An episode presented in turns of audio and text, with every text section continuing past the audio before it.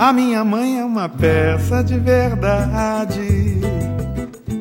Reclama mais, sabe amar como ninguém.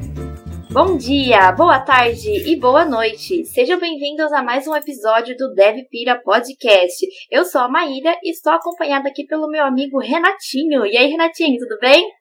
Olá, Má, tudo jóia? Tudo certo contigo? Tudo bem por aí? Tudo certo também. E, e hoje, para comemorar um mês do Dia das Mães, temos uma convidada muito especial, a Andressa Martins Marques, Scrum Master, lá na CIET. Hoje a Andressa vai contar um pouquinho da sua carreira, da sua trajetória e também essa nova aí, missão de ser mãe, tá? Andressa? Olá, boa noite. É, muito obrigada pelo convite. É a primeira vez que eu gravo um podcast. Mas, como eu disse, tudo tem a sua primeira vez. Espero poder contribuir com vocês com um pouquinho de informação. Eu entrei meio que de gaiato nessa área. Eu gostava muito da área de educação física. Eu ia fazer até esse, essa faculdade. E só que aí quando eu vi anatomia, esse tipo de coisa, eu não, não gostava muito. e meu pai sempre me orientou, sempre com aquele cutucada, Andressa, faz TI, é uma área muito bacana. Eu falei, ah, vou, vou, vou, na, vou no meu pai, né? Pai, os pais nunca querem coisas ruins para os filhos. E comecei a fazer em 2006 a minha faculdade de ciência da computação. Entrei assim, não sabia nada. E nos primeiros anos eu fiquei meio perdida, é, porque não, gostava, né? Normalmente as pessoas fazem curso técnico, aí depois vai para a faculdade, mas eu simplesmente caí de paraquedas. Mas depois eu fui gostando, fui me apaixonando fiz os quatro anos. Daí eu já entrei numa uma empresa aqui em Jaguariúna mesmo, empresa de software. Entrei no suporte. E aí comecei a aprender programação trabalhando mesmo, porque na faculdade você tem uma noção, mas você não, no, final não tem todo aquele conhecimento. Mas trabalhei como desenvolvedora durante 13 anos nessa empresa. E aí, agora também sou nova, estou trabalhando na CT, mudei um pouco de área, agora estou com Scrum Master. Eu sempre gostei de métodos ágeis, é, Scrum, Kanban. E aí eu vim estudando nesse tempo, vim me aperfeiçoando. E agora eu dei uma, uma migrada de carreira, né? Agora eu tô como parte de gestão, tô gostando bastante, tô aprendendo bastante. Mas é uma outra, outra experiência. É, me conta um pouquinho desse contexto, né? Como era de fato estudar tecnologia em 2006? As linguagens eram diferentes, né? Era uhum. muito C++, era Python, era Delphi. Então era mais voltado para é, sistemas desktop mesmo, né? Não existia uhum. sistemas em nuvem, não tinha AWS, não tinha Azure, não tinha nada. Então eu aprendi lá de trás mesmo, quando era Clipper. Então a gente eu fui, eu fui nessa constante evolução, né?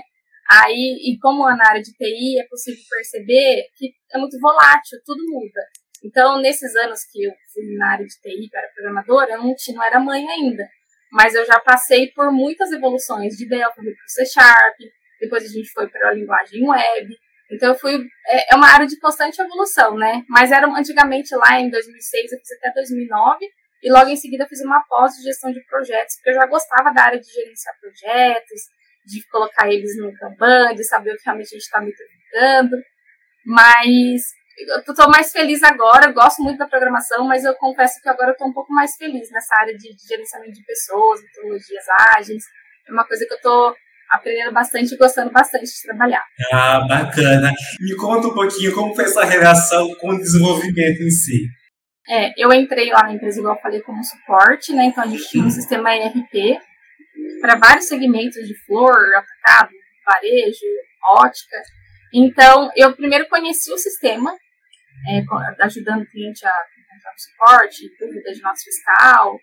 E depois eu comecei a aprender. Só que lá na empresa, o pessoal era uma empresa mais familiar, né? A gente trabalhava acho que 17 uhum. pessoas. Então todo mundo era muito amigo. Então no final do expediente sempre alguém estava me ajudando. Comecei a fazer um sisteminha pequenininho, fazia os cursinhos, mostrava que eu ia aprendendo.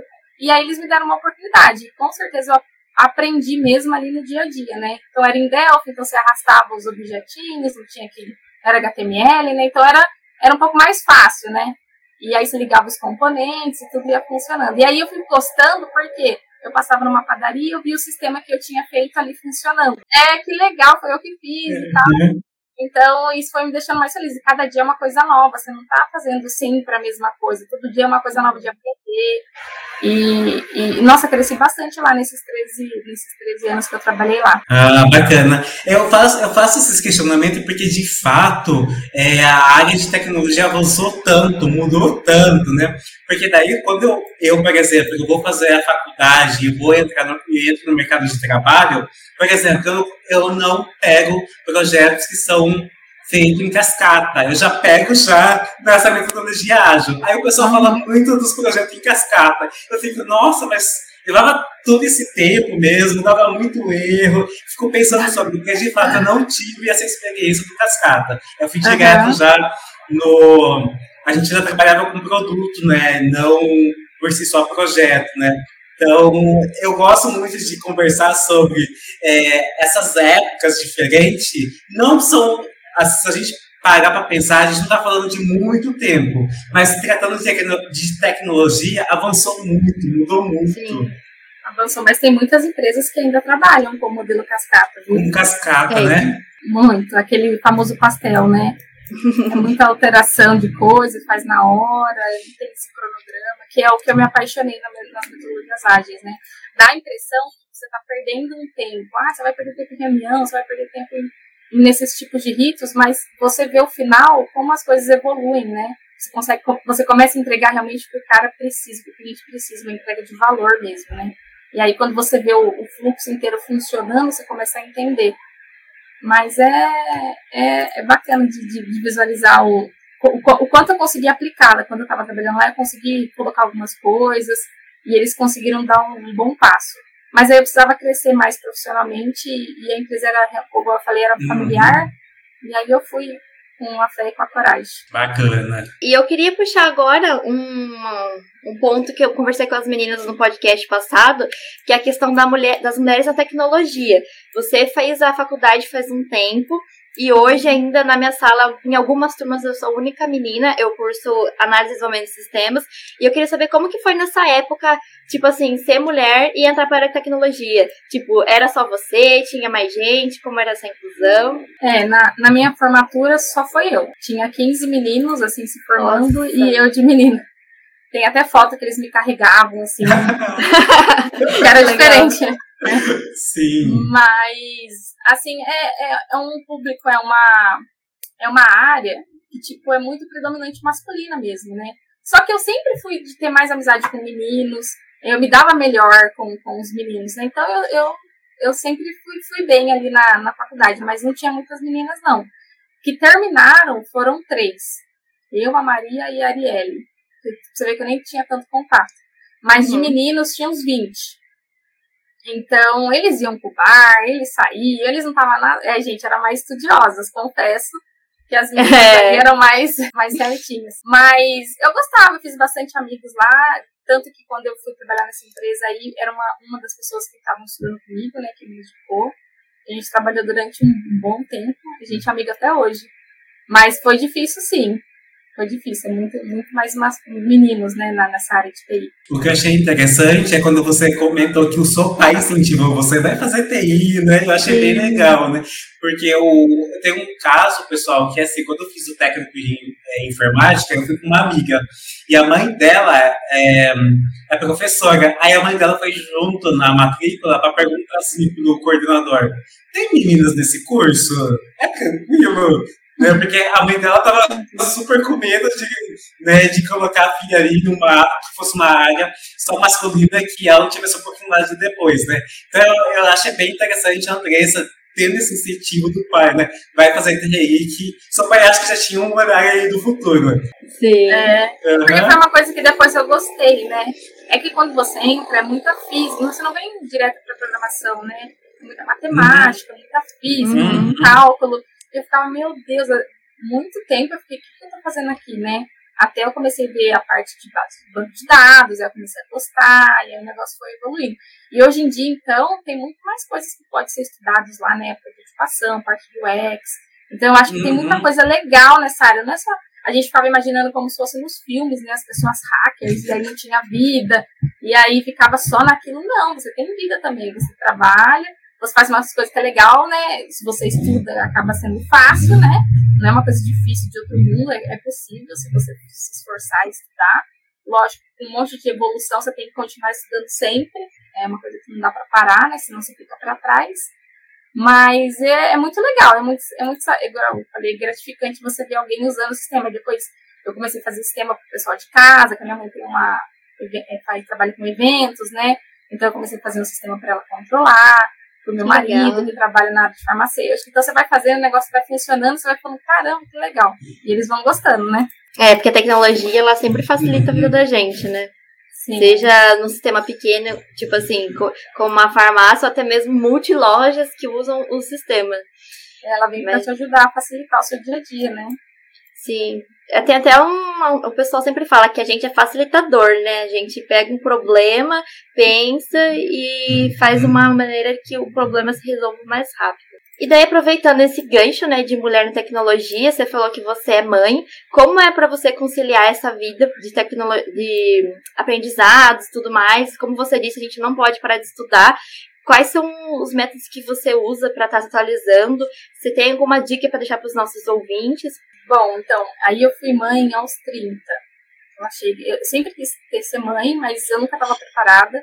E aí falei, com 30 tem que ser. E aí veio a Manu.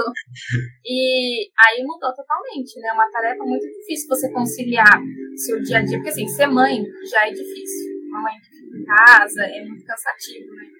Criança quer brincar, quer atenção.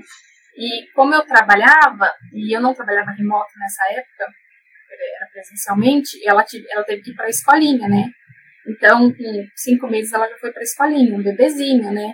E ela ficou muito doente, porque pega outras crianças, uhum. contato. Então, foi assim, nesse primeiro ano foi muito cansativo, porque aí eu não podia mais levar para a escolinha, eu tinha que levar para meus pais e sogros, que são de outras cidades, então era uma rotina bem, bem cansativa, né? Mas, assim, era gratificante, você vê ela crescendo. É... Então, assim, meu, meu dia a dia com ela é... Meu marido, ele trabalha fora também, ele trabalha em Hortolândia. Então, como tem que ir de fretado, ele acaba indo mais, mais cedo e acaba voltando mais tarde. Então, essa rotina de põe roupinha na mochila, faz a lancheira, leva para a escola, busca da escola, faz a janta. Então, acaba ficando comigo.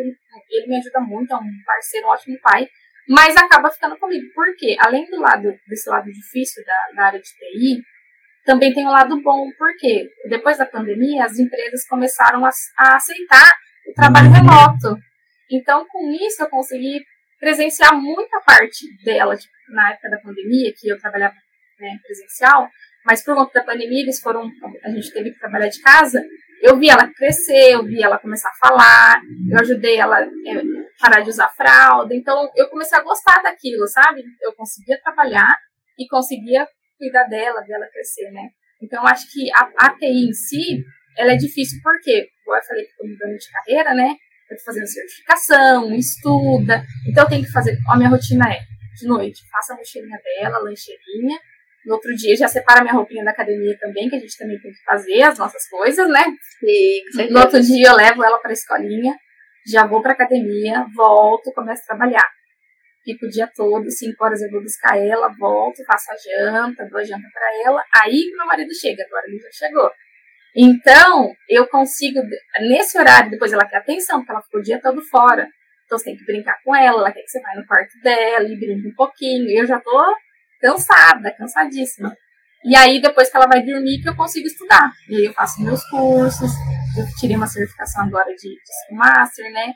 Então, é assim, é na, na força de vontade e, e, poder também participar com ela. Então é, é, é, é gratificante fazer esse esforcinho para você também poder passar o, o tempo com ela, né? Senão ela fica na escolinha o dia inteiro, você, não, você nem vê crescer. É, eu tenho visto no LinkedIn muitos pais relatarem exatamente isso, que com o home office eles conseguem ser mais presentes em casa, porque não perde o tempo de trânsito, né? Já desliga o computador, já tá ali presente com a família. Sim, muito. A pandemia foi ruim em vários aspectos né? Sim. Mas é, na pandemia eu tive que ir lá para Arthur Nogueira, na casa da minha mãe, né? Por conta que a Manu era menorzinha, então ela, ela demandava muito mais atenção. Então eu fui para lá e, e ela pôde presenciar a minha avó, né? Que ainda era viva. Então ela, nossa, curtiu bastante. Então, e depois, infelizmente, ela, ela acabou falecendo. Mas assim, eu fiquei feliz de poder passar ali quase um ano com ela, sabe? Ela viu a Manu crescer, tem os vídeos é, de recordações. É muito legal. E eles, ah, muitas pessoas acham que quando trabalha home office, você acaba, não, ou quando você vira mãe, você não, não consegue exercer 100% o seu, o seu trabalho. E aí que não, que eu, que eu posso estar em qualquer área, independente se é uma área que é predominante masculina ou a área que você está, você tem que estar feliz, tem que ser, o pessoal tem que te respeitar, né? Uhum. Eu, eu, gosto muito da empresa que hoje eu tô, que é a CIT. É uma referência. E aproveitando, é, é, em, em, relação à, gravidez, né? Você comentou sobre a questão de estudo e tal. No momento que você estava grávida, você pensou assim: caraca, como vou me organizar para estudar, trabalhar, um bebê? Passou essa ansiedade? Porque eu acho que do lado do pai ele não sente essa ansiedade, mas acho que a mãe acaba carregando isso, né? Como é que eu vou me organizar, fazer tudo isso? Rolou essa ansiedade durante a gravidez? É, rolou essa ansiedade durante o seu trabalho? Como ia ser depois? Conta um pouquinho. Rolou porque a minha gravidez foi um pouco difícil, né? Eu tive uhum. descolamento da placenta e aí eu tive que ficar, uhum. tipo, três meses em casa, assim, parada, sem fazer nada. A, a sorte é assim, por eu trabalhar tanto tempo na empresa, era uma empresa familiar, tanto que os donos são meus padrinhos de casamento, e eles me deram todo o apoio, assim, e conseguia fazer algumas, algumas coisas do computador, né? Aí eu comecei a, a, refletir. Então, são coisas, por estar nessa área, são coisas que eu consigo fazer de casa. Eu já comecei a pensar que, tipo assim, por mais que acontecesse, porque aconteceu, né? Fiquei um ano bem corrido, levando para o hospital uhum. e dormia pouco. Mas eu conseguia fazer, mesmo fora do horário. Às vezes eu voltava do médico, trabalhava à noite para entregar. O importante é você entregar. Então tem esse lado bom da área do TI, né? Você, às vezes não precisa ficar durante o dia, você consegue, se a empresa também te permite isso, né? Mas você entregando, então você fazia aquele corre todo com a sua filha, se sentia bem e no final você conseguia entregar porque você, ela, ela também te entendeu. Você conseguiu fazer o que você precisava e agora você vai fazer o que ela precisa, né? É uma troca de favores ali. Então eu pensei um pouco, fiquei um pouco sim, por conta que na área de quando eu era programadora, eu ficava até tarde programando, era uma coisa que eu gostava, uhum. então tinha que entregar projeto, então virava noite, às vezes final de semana, e depois eu comecei a cuidar da parte de coordenação de projetos, né?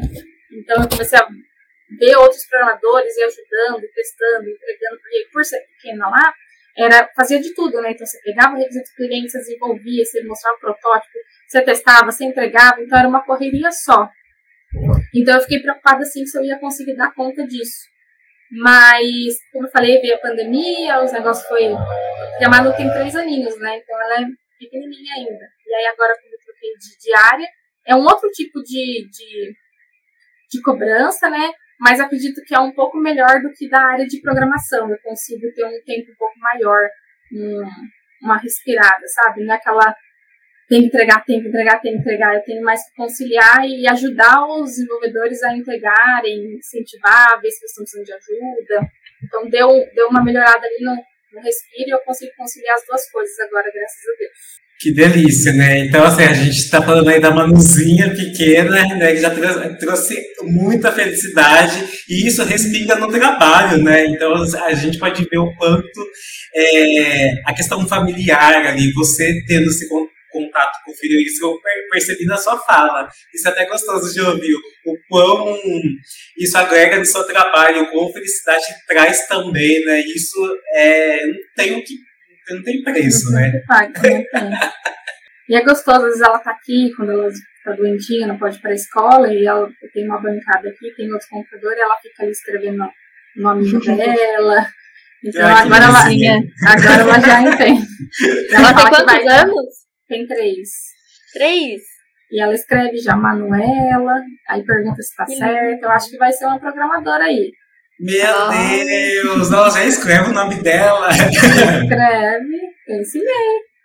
Faz letrinha por letrinha, assim. Que bonitinha. Que belezinha, gente. É, já tá já ali, já. É.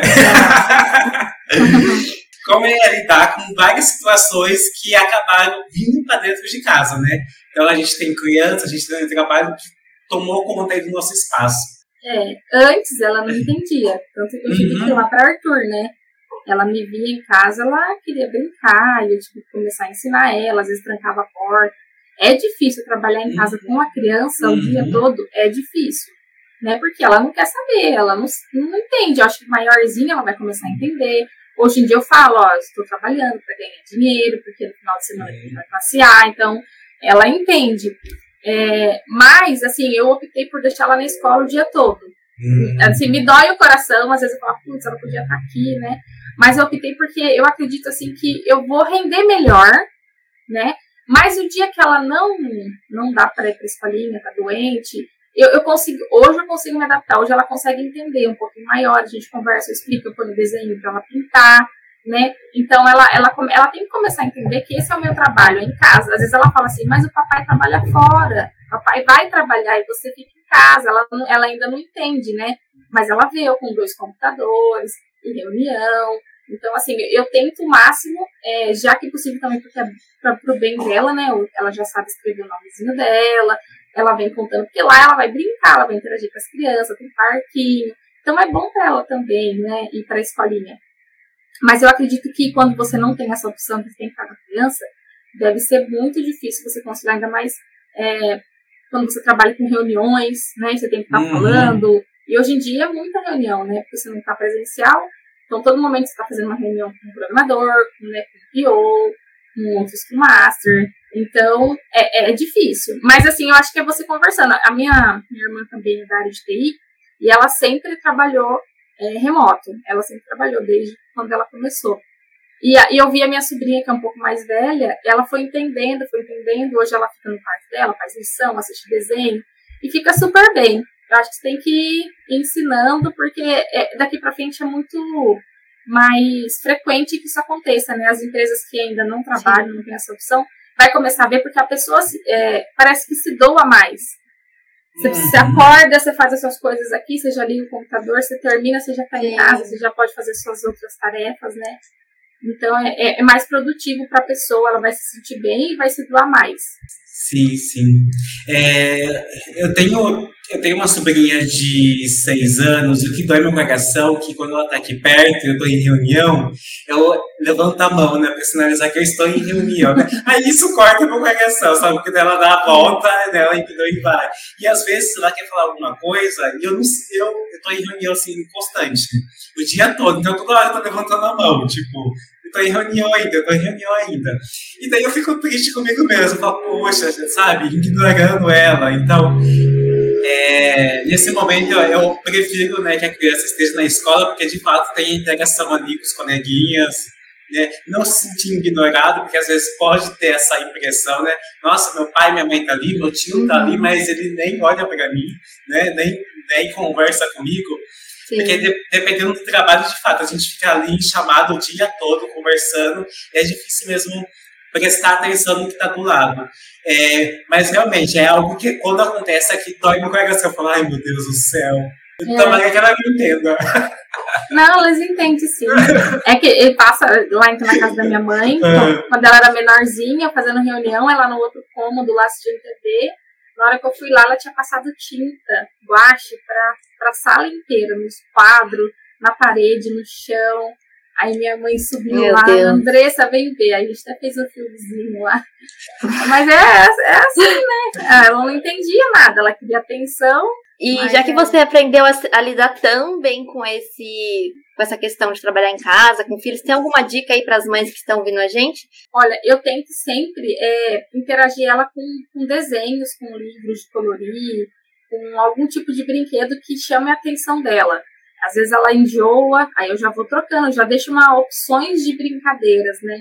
Então, primeiro eu sei que eu vou fazer o, como se fosse na escolinha. Eu faço a liçãozinha dela, ela fica pintando, e guache e tudo mais. Depois a gente limpa, né? E depois eu dou lanchinho, ela assiste o desenho dela.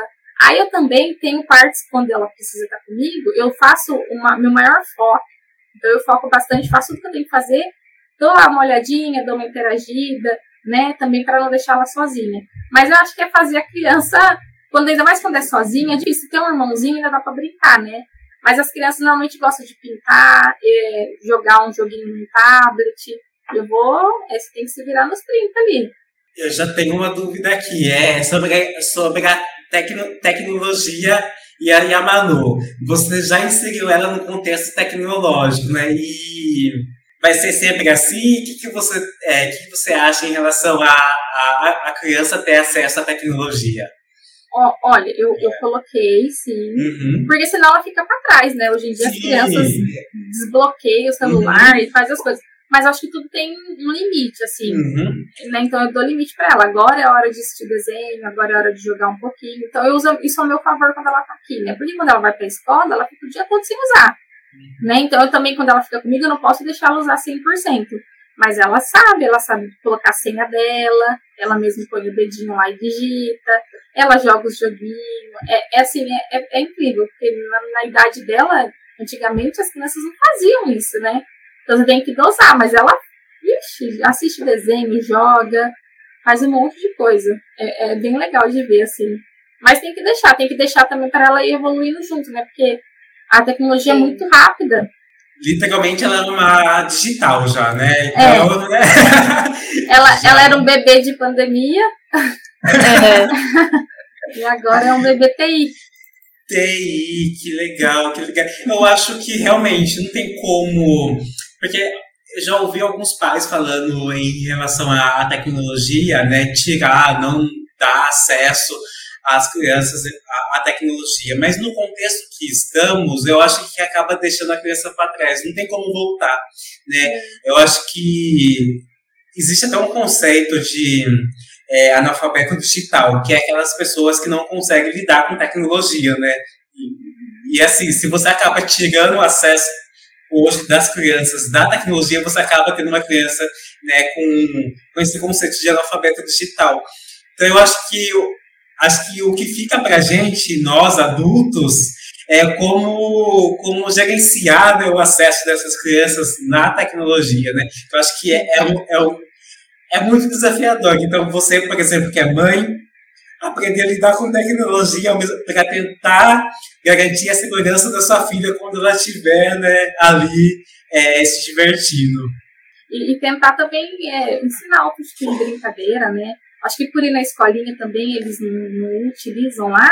Uhum. Eu fui num, num clube lá e ela começou a pular amarelinha. Eu falei assim, como que ensinou, né? Então a escolinha faz brincadeiras, assim, que se ficasse comigo, infelizmente, eu acho que ia acabar ficando muito mais no, no celular, no tablet, sabe, no desenho. Porque Sim. a nossa rotina é, é, é incansável, né? Você tem que fazer, assim, você tem que fazer seu trabalho, né? Então eu consigo fazer aos poucos, dias que ela gosta, semana dei vacina nela, aí já fiquei meio de prontidão, se desse algum tipo de, de, de alergia ali, né, alguma coisa, uhum. ela já podia ficar em casa. Mas é isso, né? Tem que saber dosar. Eu vi no Twitter esses dias que tem uma pesquisa que foi feita que o índice de crianças, é, eu não lembro qual era a idade, sei se era até 7 anos, o que não sabia ler, aumentou demais, demais. E daí levantaram esse ponto, que pode ser que os pais estejam dando muito telefone para os filhos, estejam desenvolvendo demais digitalmente, mas deixando de lado ou esquecendo na parte da escola, né? Porque se você perder para a criança escolher, ela vai escolher com certeza o telefone e vai fazer a lição. Então aí vai dos pais, né, dosar essa, esse celular, essa tecnologia, para não prejudicar os filhos, né? E também não tem só, só joguinhos, né? Tem, tem jogos que, que ajudam no ensinamento também, né? Pra Sim. criança fazer as letrinhas, contar. Então, às vezes, você pode usar isso a seu favor também, né? Com certeza. Tem o próprio Scratch, né, que ensina programação é. para crianças, ensina lógica, é bem bacana. Eu já eu usei ele na faculdade, que um professores me ensinou e tudo mais, então é muito bacana. Fica a dica aí para você que tem um filho aí, acho que de 8, 10 anos mais ou menos. É, chama Scratch, a plataforma é muito bacana. Ensina meios interativos mesmo, algumas coisas de programação. Tem um também que chama Room Marco. Também é muito legal. Isso aí é bem mais bacana, que daí você monta, tipo, um caminhozinho, sabe, pra ele seguir. Então é muito legal. Até eu aqui, tipo, só adoro. eu acho bacana esses, esses apps voltados para o universo educacional, né? Então a gente tem é, é, apps para lógica, matemática, português, eu acho sensacional. Inclusive, a minha sobrinha de 5 anos, né? Esse dia ela tá sendo é, alfabetizada, aí ela perguntou assim esses dias para mim tio, o que é V e o C? Eu falei, V e C? Você viu isso? Ah, vi escrito. Ah, é, é, é você, sabe? É, é você. é, é, você escreve BC, né? Sabe explicar que não é assim. Até ensinar errado. É, exatamente, né? E depois ela perguntou sobre o T e o B, que é o também, né? O pessoal utiliza, né? Então, é, ela tá aprendendo as abreviações. Assim, o V, C, T, B, que é você e TB. Eu falo, não, não é assim. Né? Isso veio por conta, acho que, do avanço, do avanço da, aí, da tecnologia, enfim. Mom! Pessoal, chegamos ao fim de mais um podcast do, da comunidade Dev Pira. E antes de finalizar, quero desejar um feliz Dia das Mães, tá? Para todas as mamães aí do mundo. É, para mim é também um beijo, mãe. Beijo, dona Ceci.